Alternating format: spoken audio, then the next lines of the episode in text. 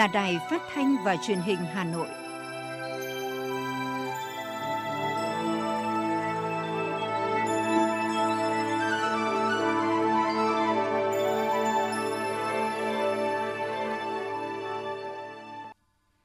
Bây giờ là chương trình thời sự của Đài Phát thanh Truyền hình Hà Nội đang được phát trực tiếp trên sóng FM tần số 90 MHz. Tối nay, chủ nhật ngày 12 tháng 9 năm 2021 có những nội dung chính sau đây.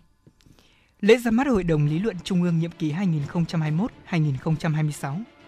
Kỳ họp thứ hai Hội đồng nhân dân thành phố Hà Nội tổ chức kết hợp trực tiếp và trực tuyến trong 2 ngày 22 và 23 tháng 9. Hà Nội đã thực hiện trên 3,9 triệu mũi tiêm phòng COVID-19 đạt 77,1%. Phần tin thế giới có những tin đáng chú ý. Đặc phái viên Hàn Quốc tới Nhật Bản để thảo luận về vấn đề Triều Tiên. Nga yêu cầu phối hợp giải quyết khủng hoảng tị nạn tại Afghanistan. Bangkok dự định mở cửa với du khách đã tiêm vaccine COVID-19 vào tháng 6 tới. Sau đây là nội dung chi tiết.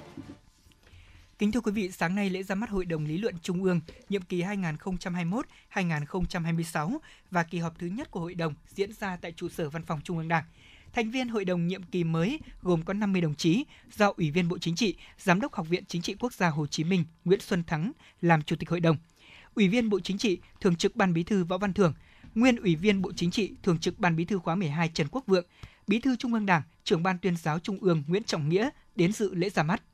Phát biểu chỉ đạo tại lễ ra mắt và kỳ họp thứ nhất của hội đồng, Thường trực Ban Bí thư Võ Văn Thưởng ghi nhận và đánh giá cao những đóng góp trí tuệ, tâm huyết của các thành viên Hội đồng Lý luận Trung ương nhiệm kỳ 2016-2021, thân tình gửi những lời chúc mừng tốt đẹp nhất đến các thành viên của Hội đồng Lý luận Trung ương nhiệm kỳ 2021-2026. Thường trực Ban Bí thư nhấn mạnh tầm quan trọng của công tác lý luận đối với sự nghiệp cách mạng của Đảng ta. Thường trực Ban Bí thư yêu cầu Hội đồng Lý luận Trung ương nhiệm kỳ 2021-2026 tiếp tục đổi mới mạnh mẽ hơn nữa về tư duy lý luận, tư duy phát triển, nâng cao năng lực tổng kết thực tiễn, nghiên cứu lý luận, tổ chức triển khai thực hiện tốt có hiệu quả các nhiệm vụ chính trị được giao. Cụ thể, Thường trực Ban Bí thư đề nghị Hội đồng Lý luận Trung ương nhiệm kỳ 2021-2026 tập trung nghiên cứu những vấn đề lý luận nền tảng, cốt lõi trong đường lối chiến lược của Đảng, sự nghiệp đổi mới phát triển, hội nhập quốc tế, xây dựng bảo vệ Tổ quốc, những vấn đề quan trọng và mới được nêu trong văn kiện đại hội lần thứ 13 của Đảng, cũng như những vấn đề bức thiết đặt ra từ thực tiễn phát triển đất nước, đặc biệt trong bối cảnh dịch bệnh COVID-19 đã và đang diễn biến phức tạp khó lường, tác động tới mọi mặt của đời sống xã hội. Cũng tại kỳ họp thứ nhất, các thành viên hội đồng đã tập trung thảo luận những phương hướng nhiệm vụ trọng tâm của hội đồng trong toàn khóa, đặc biệt là việc đổi mới nội dung và phương thức hoạt động của hội đồng. Sáng nay, Ủy viên Ban Thường vụ Thành ủy, trưởng Ban Nội chính Thành ủy, trưởng đoàn công tác số 7 của Ban Thường vụ Thành ủy Hà Nội, Nguyễn Quang Đức kiểm tra công tác phòng chống dịch COVID-19 tại huyện Trương Mỹ.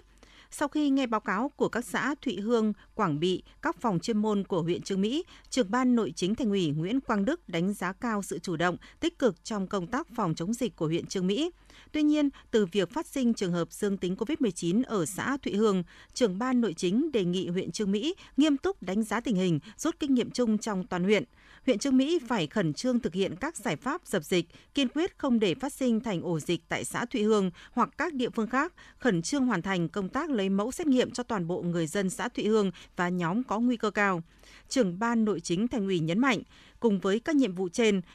đồng chí trưởng ban nội chính thành ủy đề nghị huyện Trương Mỹ tổ chức tiêm vaccine phòng dịch COVID-19 phải bảo đảm an toàn, tiếp tục giả soát cơ sở vật chất các cơ sở cách ly y tế, chú trọng công tác bảo đảm an sinh xã hội, hỗ trợ người dân, doanh nghiệp, thúc đẩy sản xuất kinh doanh. Trưởng ban nội chính thành ủy Nguyễn Quang Đức đề nghị huyện Trương Mỹ tăng cường hơn nữa công tác tuyên truyền nâng cao nhận thức, ý thức, trách nhiệm của cán bộ, đảng viên, người dân trong phòng chống dịch. Bên cạnh đó, huyện tập trung chỉ đạo thu hoạch lúa, triển khai công tác phòng chống thiên tai, thúc đẩy sản xuất phát triển.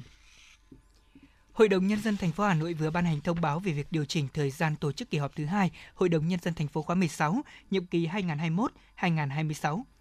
Theo đó, kỳ họp sẽ được tổ chức trong 2 ngày, 22-23 tháng 9, theo hình thức trực tiếp kết hợp với trực tuyến tại trụ sở Hội đồng nhân dân, Ủy ban dân thành phố và tại các điểm cầu các quận huyện thị xã, điểm cầu các sở ban ngành thành phố. Trong thông báo trước đó của Hội đồng nhân dân thành phố Hà Nội, kỳ họp được tổ chức trong 2 ngày, 14-15 tháng 9. Trước đó, Thường trực Hội đồng nhân dân thành phố đã thông báo hoãn tổ chức kỳ họp thứ hai Hội đồng nhân dân thành phố khóa 16 do những diễn biến phức tạp của dịch COVID-19. Kỳ họp thứ hai Hội đồng nhân dân thành phố Hà Nội khóa 16, nhiệm kỳ 2021-2026 dự kiến sẽ xem xét 15 báo cáo, 18 nghị quyết, Cụ thể, kết quả hoạt động của Hội đồng nhân dân thành phố 8 tháng năm 2021 và nhiệm vụ trọng tâm các tháng cuối năm. Tổng hợp kiến nghị cử tri ký trước kỳ họp thứ hai Hội đồng nhân dân thành phố, trả lời kiến nghị cử tri trước và sau kỳ họp thứ 18 Hội đồng nhân dân thành phố khóa 15, trả lời kiến nghị cử tri trước kỳ họp Hội đồng nhân dân thành phố khóa 16, kết quả thực hiện kết luận của chủ tọa tại phiên chất vấn và trả lời chất vấn kỳ họp thứ 18 Hội đồng nhân dân thành phố khóa 15 công tác chỉ đạo điều hành 8 tháng năm 2021 và nhiệm vụ trọng tâm các tháng cuối năm 2021 của Ủy ban dân thành phố, công tác phòng chống tham nhũng 8 tháng năm 2021, nhiệm vụ giải pháp những tháng cuối năm. Theo Bộ trưởng Bộ Y tế Nguyễn Thanh Long, dự kiến từ nay đến cuối năm sẽ có khoảng 103,4 triệu liều vaccine COVID-19 về Việt Nam. Bộ trưởng Nguyễn Thanh Long cũng cho biết, đến nay Việt Nam đã nhận hơn 34 triệu liều vaccine phòng COVID-19, đã tiêm được hơn 27 triệu liều. Hiện Bộ Y tế đã và đang đàm phán với các đơn vị để cung ứng vaccine cho năm 2022 theo nguyên tắc đảm bảo tiêm đủ cho toàn bộ dân số từ 5 tuổi trở lên và thực hiện việc tiêm nhắc lại theo hướng dẫn của Tổ chức Y tế Thế giới. Ông Nguyễn Thanh Long cũng cho biết Bộ Y tế đang đẩy nhanh tiến độ nhập khẩu thuốc Remdesivir 1,7 triệu liều để điều trị cho các bệnh nhân mức độ trung bình và nặng, đồng thời tiếp tục nhập các thuốc điều trị khác để điều trị cho các bệnh nhân nặng, giảm tỷ lệ tử vong. Bộ Y tế đã chỉ đạo hệ thống các công ty dược nhập nguyên liệu và chủ động sản xuất để chuẩn bị cho chiến lược phòng chống dịch bệnh lâu dài. Bên cạnh đó, Bộ cũng đã triển khai chương trình điều trị có kiểm soát tại cộng đồng với 129.820 người bệnh tham gia. Bước đầu đã có kết quả khả quan, nồng độ virus giảm nhanh ở người mắc sau khi điều trị. Sáng nay, Cổng Thông tin Tiêm chủng Quốc gia tại địa chỉ tiêm chủng covid19.gov.vn vừa cập nhật thêm hơn 1,11 triệu liều vaccine COVID-19 được tiêm trong ngày hôm qua. Như vậy là đến ngày hôm nay, Việt Nam đã tiêm gần 28,3 triệu liều vaccine phòng COVID-19 cho người dân. Trong những ngày gần đây, số vaccine được tiêm ở Việt Nam liên tục đạt ở mức trên 1 triệu mũi một ngày. Nhiều tỉnh thành phố trên cả nước đang đẩy nhanh tốc độ tiêm chủng. Riêng tại thành phố Hà Nội trong ngày hôm qua, ngành y tế thành phố đã triển khai tiêm hơn 411.000 liều vaccine, đạt mức cao nhất kể từ trước đến nay. Tổng số mũi tiêm được thực hiện trên địa bàn thành phố qua các đợt tiêm chủng là 3 triệu 906.597 mũi, sử dụng 3 triệu 538.826 liều vaccine trên tổng số là 4.591.476 liều được cấp, đạt tiến độ là 77,1%. Tính chung số vaccine được tiêm bởi các viện, bệnh viện, đơn vị trung ương trên địa bàn, đến nay đã có 4,8 triệu liều vaccine được tiêm ở Hà Nội. Trong đó có hơn 4,22 triệu người đã tiêm ít nhất là một mũi, hơn 611.800 người tiêm đủ hai mũi. Với dân số từ 18 tuổi trở lên có 5,75 triệu người, như vậy là đến nay đã có 73,3% người dân ở Hà Nội được tiêm ít nhất một mũi vaccine. Thành phố đặt mục tiêu tới ngày 15 tháng 9, 100% người dân từ 18 tuổi trở lên được tiêm vaccine. Theo thông tin từ Sở Du lịch Hà Nội, tính đến thời điểm hiện tại đã giải quyết được 140 trên 184 hồ sơ của các hướng dẫn viên du lịch đề nghị được hỗ trợ. Phó Giám đốc Sở Trần Trung Hiếu cho biết sẽ tiếp tục đẩy nhanh tiến độ tiếp nhận hồ sơ theo hình thức trực tuyến để nhanh chóng giải quyết vướng mắc về thủ tục và chuyển tiền hỗ trợ đúng quy trình. Hiện nay, Sở Du lịch Hà Nội đã đăng tải các hướng dẫn về thủ tục cho các hướng dẫn viên trên website chính thức. Dù vậy, nhiều người vẫn chưa nắm rõ được các tiêu chí nên chưa hoàn thiện hồ sơ, chưa thể nhận được gói hỗ trợ như mong muốn. Bộ Kế hoạch và Đầu tư sẽ tổng hợp báo cáo cấp có thẩm quyền về cắt giảm kế hoạch vốn đầu tư nguồn ngân sách trung ương năm 2021 của các bộ cơ quan trung ương và địa phương đến ngày 30 tháng 9 năm 2021 có tỷ lệ giải ngân dưới 60% kế hoạch vốn ngân sách trung ương được giao từ đầu năm. Các dự án này sẽ điều chuyển cho các đơn vị khác có nhu cầu bổ sung vốn, thực hiện các dự án quan trọng cấp bách cần đẩy nhanh tiến độ theo quy định tại nghị quyết số 63 của chính phủ. Đồng thời yêu cầu các địa phương hoàn thành việc phân bổ, giao chi tiết kế hoạch đầu tư vốn ngân sách trung ương năm 2021 cho các dự án dự kiến khởi công mới và các nhiệm vụ chuẩn bị đầu tư, nhiệm vụ quy hoạch sau khi được Thủ tướng Chính phủ giao kế hoạch đầu tư công trung hạn giai đoạn 2021-2025 trước ngày 15 tháng 9 năm nay. Theo số liệu từ Văn phòng Thống kê châu Âu, Việt Nam đang là thị trường cung cấp cá da trơn lớn nhất cho EU, chiếm 97,7% về lượng và chiếm 98% tổng trị giá nhập khẩu giá ca trơn của EU từ ngoài khối này. Tuy nhiên, các sản phẩm cá da trơn của Việt Nam đang phải cạnh tranh rất mạnh với các nguồn cung cấp khác cho EU, tạo ra nhiều thách thức lớn cho hoạt động xuất khẩu. Do EU là thị trường có yêu cầu rất cao nên hiện nhiều doanh nghiệp đang chuyển hướng hoặc ưu tiên xuất khẩu tới những thị trường khác thuận tiện và phù hợp hơn như Trung Quốc và ASEAN dự báo xuất khẩu cá da trơn của Việt Nam tới EU trong giai đoạn cuối năm 2021 sẽ không có nhiều biến động so với cùng kỳ năm ngoái. Theo đề án của Hà Nội dự kiến bố trí nguồn ngân sách khoảng 500 tỷ đồng trong giai đoạn 2020-2025 để kiểm định chung cư, ưu tiên những chung cư cũ nguy hiểm có nguy cơ sập đổ cấp độ D, C và cận D. Sở Xây dựng sẽ ban hành kế hoạch cải tạo xây dựng lại chung cư cũ trên địa bàn, dự kiến hoàn thành trước ngày 15 tháng 12. Tổ chức lựa chọn nhà đầu tư theo ba hình thức, các chủ sở hữu thống nhất chọn đấu thầu, nhà nước trực tiếp đầu tư dự án – theo thống kê, trên địa bàn thành phố có khoảng 1.579 chung cư cũ, bao gồm khoảng 1.273 nhà thuộc 7 chung cư và khoảng 306 chung cư cũ độc lập đơn lẻ, chủ yếu được xây dựng từ những năm 1960 đến năm 1994, tập trung tại các quận lõi của thủ đô. Các chung cư cũ đều đã xuống cấp và không đáp ứng được những nhu cầu về sử dụng và an toàn. Theo Bộ Công Thương, xung quanh việc sản phẩm mì ăn liền hảo hảo và miến gút của công ty cổ phần Ascook Việt Nam bị cảnh báo và thu hồi tại một số nước thuộc Liên minh châu EU do nhiễm chất ethylene oxide EO vượt ngưỡng quy định, Bộ đã vào cuộc xác minh kiểm tra và đã báo cáo Thủ tướng Chính phủ vào ngày 6 tháng 9. Cùng với đó, Bộ Công Thương cũng yêu cầu công ty cổ phần Ascop Việt Nam tiếp tục tập trung giả soát toàn bộ chuỗi cung ứng, điều tra đánh giá chi tiết về chủng loại, thành phần nguyên liệu, quá trình khử khuẩn, nguồn gốc và lượng ethylene oxide dùng khử khuẩn và tăng cường các biện pháp kiểm soát tương ứng nhằm ngăn chặn việc phơi nhiễm ethylene oxide của thực phẩm.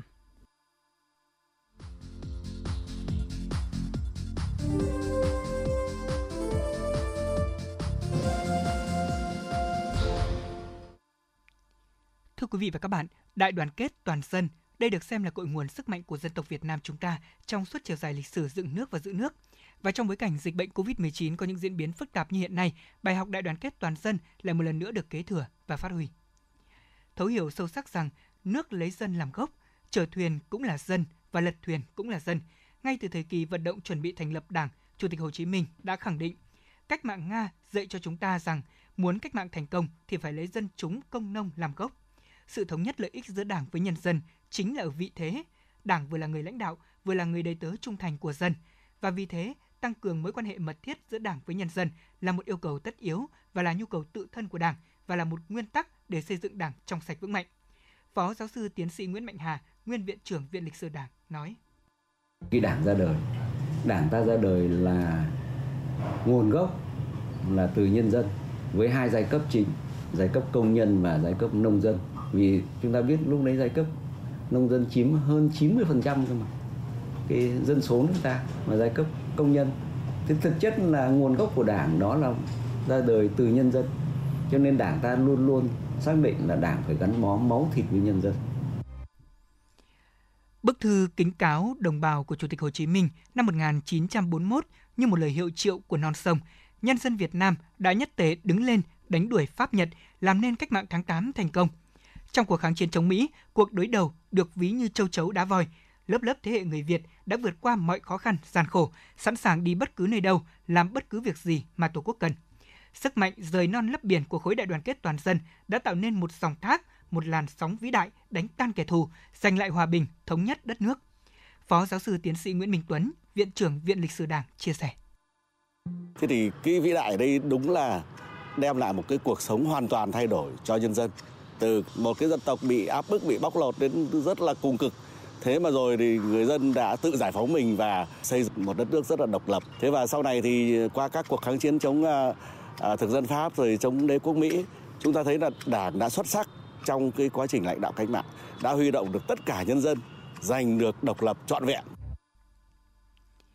Bước vào thời bình, cả nước bắt tay vào sự nghiệp xây dựng chủ nghĩa xã hội trong điều kiện một nền kinh tế bị kiệt quệ sau hơn 30 năm chiến tranh – Đặc biệt, hệ thống xã hội chủ nghĩa thế giới suy yếu và sụp đổ vào năm 1991 đã đặt Việt Nam vào hoàn cảnh vô cùng khắc nghiệt. Khủng hoảng kinh tế, xã hội ở mức trầm trọng nhất và đổi mới là bắt buộc và nhận được sự đồng lòng của người dân.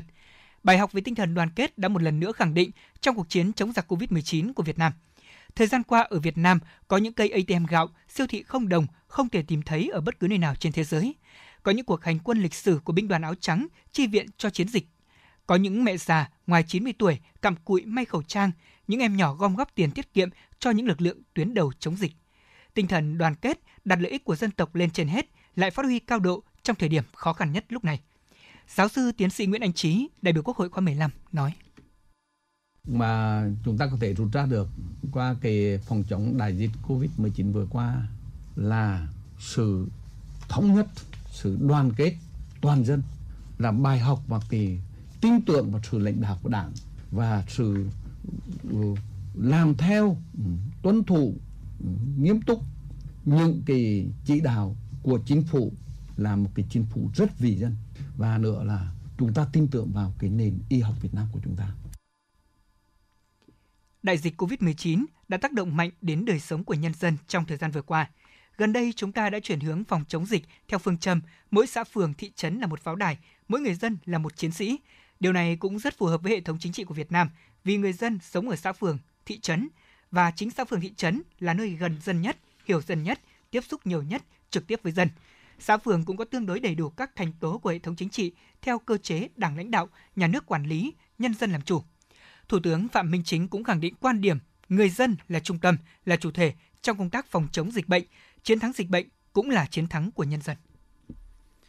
Thưa quý vị và các bạn, xác định xây dựng Đảng bộ trong sạch vững mạnh là yếu tố quan trọng quyết định thắng lợi mục tiêu nghị quyết Đại hội Đảng bộ huyện Thanh Hoai lần thứ 23, nhiệm kỳ 2020-2025. Thời gian qua, Ban chấp hành Đảng bộ huyện Thanh Hoai luôn quan tâm, chú trọng đến công tác xây dựng Đảng, chăm lo xây dựng khối đại đoàn kết nội bộ, tăng cường mối quan hệ mật thiết gắn bó giữa cán bộ, đảng viên và quần chúng nhân dân, tạo nên sức mạnh tổng hợp thực hiện thắng lợi các mục tiêu phát triển kinh tế xã hội của huyện.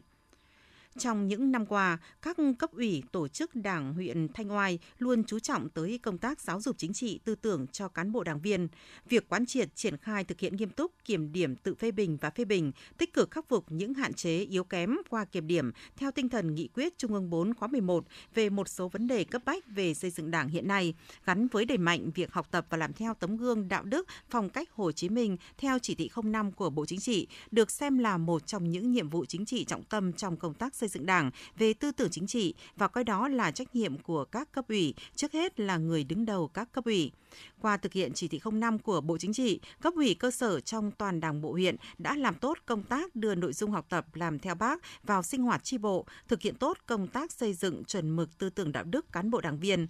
Đặc biệt, trong năm 2021, Đảng bộ huyện Thanh Hoài đã thực hiện có hiệu quả công tác tuyên đại hội đảng các cấp, tập trung xây dựng nông thôn mới gắn với đô thị sinh thái, tạo được niềm tin, sự phấn khởi và động lực thi đua sôi nổi trong cán bộ, đảng viên và các tầng lớp nhân dân, góp phần thực hiện thắng lợi các mục tiêu chính trị, kinh tế, xã hội, an ninh quốc phòng, đặc biệt là hướng đến xây dựng nông thôn mới kiểu mẫu, từng bước hoàn thành các tiêu chí xây dựng huyện trở thành quận sau năm 2025. Ông Đinh Trường Thọ, Bí thư huyện ủy Thanh Oai cho biết. Đẩy mạnh cải cách hành chính, ứng dụng mạnh mẽ công nghệ thông tin, xây dựng chính quyền điện tử, nâng cao kỳ cương, ý thức trách nhiệm, năng lực chuyên môn, phẩm chất đạo đức của đội ngũ cán bộ, công chức, viên chức và chất lượng phục vụ nhân dân. Xây dựng kết cấu hạ tầng giao thông đồng bộ, cải thiện môi trường, thu hút đầu tư nhằm nâng cao chất lượng các tiêu chí xây dựng nông thôn mới nâng cao và kiểu mẫu, phát triển các khu đô thị xanh, văn minh, hướng tới hoàn thiện các tiêu chí để trở thành quận sau năm 2025. Trong công tác tổ chức cán bộ đảng viên, huyện ủy Thanh Oai chú trọng phát huy tính tự giác, sáng tạo của từng cán bộ đảng viên và quản lý bằng các biện pháp hành chính, giáo dục, giám sát xã hội. Xem đây là tiêu chí quan trọng trong đánh giá, phân loại tổ chức cơ sở đảng và đảng viên. Nêu cao vai trò của cấp ủy, nhất là đồng chí bí thư phải là tấm gương để đảng viên và quần chúng noi theo, tạo nên sự đoàn kết thống nhất từ trong đảng đến quần chúng. Bởi vậy hàng năm, đảng bộ có trên 50% tổ chức cơ sở đảng trong sạch vững mạnh thực hiện nghị quyết Đại hội Đảng bộ xã nhiệm kỳ 2020-2025, xã Đỗ Động xác định chú trọng nâng cao chất lượng công tác chính trị, tư tưởng, từ đó Đảng ủy không ngừng đổi mới nội dung và phương pháp tuyên truyền giáo dục chủ nghĩa Mark Lenin, tư tưởng Hồ Chí Minh cho cán bộ đảng viên nhằm góp phần nâng cao nhận thức chính trị tư tưởng, vai trò tham mưu, xây dựng những định hướng chính sách và giải pháp phát triển kinh tế văn hóa xã hội, đồng thời cụ thể hóa thành các tiêu chí phù hợp với đặc thù của địa phương, góp phần hoàn thành mục tiêu xây dựng nông thôn mới nâng cao. Ông Nguyễn Văn Tuyến, Bí thư Đảng ủy xã Đỗ Động cho biết. Chúng tôi cũng đã xây dựng các cái kế hoạch và các cái chương trình hành động cụ thể sát thực với nghị quyết Đại hội Đảng bộ huyện Thanh Oai lần thứ 23 để cụ thể hóa tất cả các cái nội dung chương trình để tổ chức thực hiện. Cái nội dung sát thực nhất đối với cả xã Đỗ Động của chúng tôi là à, phát triển kinh tế là hàng đầu và xây dựng đảng bộ ngày càng trong sạch vững mạnh là then chốt. Với những kết quả đã đạt được, Đảng bộ huyện Thanh Oai quyết tâm đổi mới mạnh mẽ phương thức lãnh đạo, huy động sức mạnh của hệ thống chính trị, đặc biệt tạo sự đồng thuận trong cán bộ, đảng viên và nhân dân trong lĩnh vực phát triển kinh tế xã hội để nhanh chóng thực hiện được mục tiêu xây dựng huyện nông thôn mới gắn với đô thị giàu đẹp văn minh.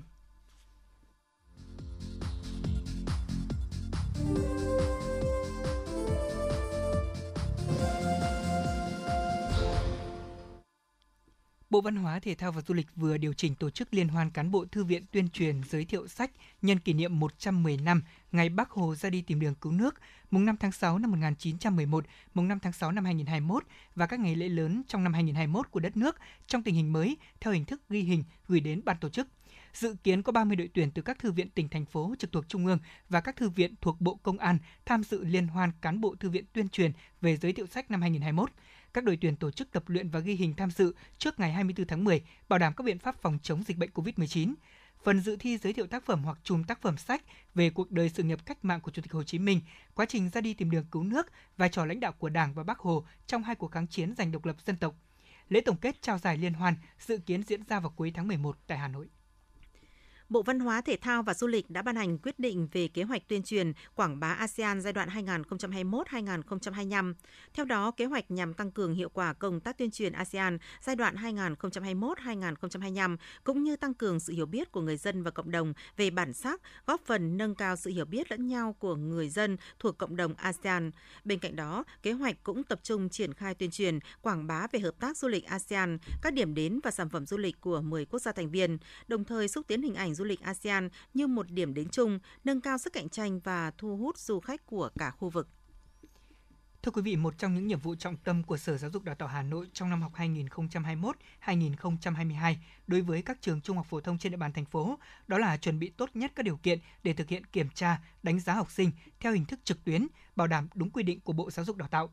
Để có thể thực hiện tốt được nhiệm vụ này, Sở lưu ý trong quá trình tổ chức dạy học trực tuyến, giáo viên cần quan tâm theo dõi, hỗ trợ học sinh khai thác những nội dung từ tài liệu dạy học trực tuyến, kịp thời giải đáp những thắc mắc của các em. Việc tổ chức kiểm tra đánh giá định kỳ kết quả học tập trực tuyến của học sinh được thực hiện trực tiếp tại trường. Tuy nhiên, trường hợp học sinh không thể đến trường tại thời điểm kiểm tra, đánh giá định kỳ vì bất kỳ lý do khả kháng nào thì việc tổ chức kiểm tra, đánh giá định kỳ được thực hiện bằng hình thức trực tuyến hiệu trưởng nhà trường quyết định lựa chọn hình thức kiểm tra, đánh giá định kỳ. Trung ương đoàn vừa ban hành kế hoạch về việc triển khai tổ chức chương trình cùng em học trực tuyến nhằm động viên hỗ trợ kịp thời cho học sinh có hoàn cảnh khó khăn bị ảnh hưởng bởi dịch COVID-19. Mục tiêu của chương trình là trong giai đoạn 1 từ ngày 10 tháng 9 đến hết năm 2021, phấn đấu hỗ trợ ít nhất 50.000 thiết bị hỗ trợ học tập trực tuyến cho học sinh có hoàn cảnh khó khăn. Giai đoạn 2 từ tháng 1 năm 2022 đến khi dịch được kiểm soát, phấn đấu hỗ trợ 100.000 thiết bị hỗ trợ học tập trực tuyến cho học sinh có hoàn cảnh khó khăn. Giai đoạn 3 sau khi dịch COVID-19 được kiểm soát, chương trình sẽ tiếp tục vận động, hỗ trợ các thiết bị học tập trực tuyến cho học sinh có hoàn cảnh khó khăn tại vùng sâu, vùng xa, biên giới, hải đảo. Chương trình tập trung vận động các doanh nghiệp viễn thông, công nghệ thông tin, hỗ trợ các phần mềm học tập trực tuyến, hỗ trợ các gói cước miễn phí trang bị cho các thiết bị điện tử phục vụ học trực tuyến. Do các chốt kiểm soát ra vào vùng 1 tức là vùng đỏ nội đô vẫn yêu cầu người và phương tiện ô tô chở hàng phải có giấy đi đường, nên trong những ngày vừa qua, Sở Giao thông Vận tải Hà Nội đã nhận được hàng nghìn hồ sơ xin cấp giấy đi đường của các doanh nghiệp. Do không phải là lĩnh vực mình phụ trách nên Sở Giao thông Vận tải đã từ chối và trả 128 hồ sơ thuộc lĩnh vực hàng hóa tiêu dùng, thủy hải sản, lương thực thực phẩm không thuộc thẩm quyền xử lý, cấp và duyệt hồ sơ của Sở. Sở Giao thông Vận tải cấp giấy đi đường cho các đơn vị doanh nghiệp hoạt động quản lý lĩnh vực giao thông vận tải, tư vấn thiết kế thi công được cấp có thẩm quyền chấp thuận thi công trong thời gian giãn cách xã hội. Các đơn vị doanh nghiệp vận tải được huy động tham gia công tác phòng chống dịch bệnh. Bộ Giao thông Vận tải vừa trình chính phủ đề xuất sửa đổi, bổ sung nghị định về quy định xử phạt vi phạm hành chính trong lĩnh vực đường bộ, đường sắt, trong đó đề xuất tăng mức phạt đối với nhiều hành vi vi phạm. Đáng chú ý nhất, hành vi người điều khiển ô tô che biển số xe được Bộ Giao thông Vận tải đề xuất tăng mức xử phạt từ 800.000 đồng lên 1 triệu đồng như hiện nay, lên mức phạt từ 4 triệu đến 6 triệu đồng. Ngoài tăng nặng với hành vi che biển số ô tô, dự thảo nghị định cũng đề xuất tăng mức xử phạt hành chính với nhiều hành vi khác như đua ô tô, xe máy, ô tô chở hàng quá tải, tự ý thay đổi kết cấu, màu sơn phương tiện. Người điều khiển xe máy có dung tích xi lanh trên 175cc không có có giấy phép lái xe hoặc sử dụng giấy phép lái xe hết hạn.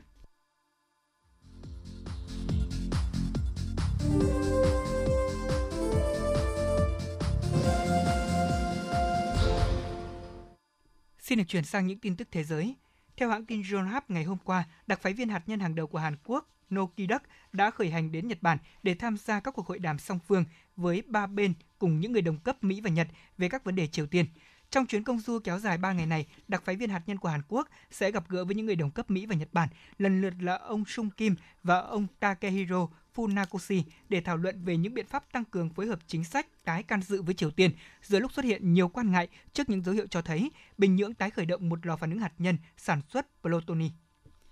Nga cho rằng các quốc gia liên quan đến tình hình hiện nay ở Afghanistan, đặc biệt là các nước đã làm bùng phát cuộc khủng hoảng nhân đạo tại quốc gia Tây Nam Á, cần triển khai những nỗ lực tìm kiếm một giải pháp dành cho vấn đề người tị nạn. Đây là tuyên bố của Ngoại trưởng Nga Sergei Lavrov đưa ra ngày hôm qua trong cuộc hội đàm với người đồng cấp Qatar Mohammed bin Abdurrahman Al Thani. Thưa quý vị, chỉ 7 tuần sau khi lên nắm quyền trong động thái mà các đối thủ gọi là đảo chính, thì ngày hôm qua, Tổng thống Tunisia Kai Saied cho biết ông đang chuẩn bị cho việc sửa đổi hiến pháp của nước này dựa trên hiến pháp hiện hành. Theo một trong những cố vấn của ông Saied thì vị tổng thống này đang có kế hoạch đình chỉ hiến pháp hiện hành và đưa ra một phiên bản sửa đổi thông qua một cuộc trưng cầu dân ý, kéo theo làn sóng phản đối của các đảng phái chính trị và liên đoàn lao động hùng mạnh của Tunisia. Ý định của tổng thống đã gây ra sự lo lắng ngày càng gia tăng trong cả nội bộ Tunisia cũng như đối với các nước phương Tây ủng hộ tài chính công của nước này kể từ khi ông sa thải thủ tướng và đình chỉ hoạt động của Quốc hội vào ngày 25 tháng 7.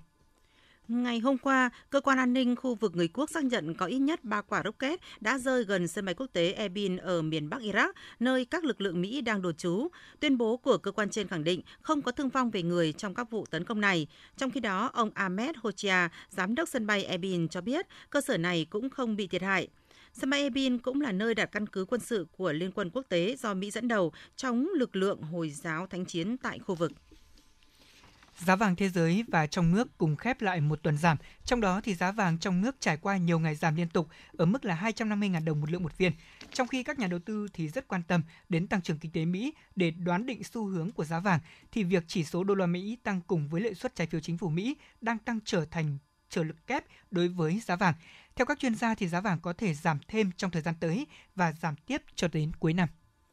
Sau hơn nửa tháng tuyên bố kiểm soát được dịch COVID-19 trong cộng đồng ở thành phố Nam Kinh, Trung Quốc lại phát hiện gần 40 trường hợp nhiễm SARS-CoV-2 ở thành phố Phủ Điền, tỉnh Phúc Kiến, miền đông nam nước này trong ngày hôm qua. Đợt dịch cộng đồng mới ở Trung Quốc được phát hiện nhờ vào xét nghiệm định kỳ ngẫu nhiên tại một trường tiểu học ở thị trấn Phong Đình, huyện Tiên Du thuộc thành phố Phủ Điền. Theo dự đoán của chuyên gia, quy mô của đợt dịch này là không nhỏ do nơi bùng phát dịch là một địa phương mới thoát nghèo năm 2020, điều kiện y tế còn nhiều thiếu thốn.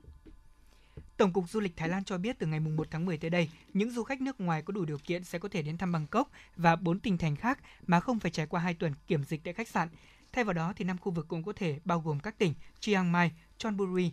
Phetchaburi và Prachuap Khiri Khan dự kiến sẽ áp dụng theo mô hình hộp cát được thí điểm từ tháng 7 vừa qua tại hòn đảo nghỉ mát Phuket. Theo chương trình hộp cát này thì khách du lịch phải ở một trong những khu vực nhất định trong 7 ngày sau khi đến và làm các xét nghiệm COVID-19. Cuối tháng 10 thì 21 địa điểm khác cũng sẽ được thêm vào danh sách này, trong đó có Chiang Rai, Sukhothai và địa điểm nghỉ dưỡng bên bờ biển nổi tiếng Rayong.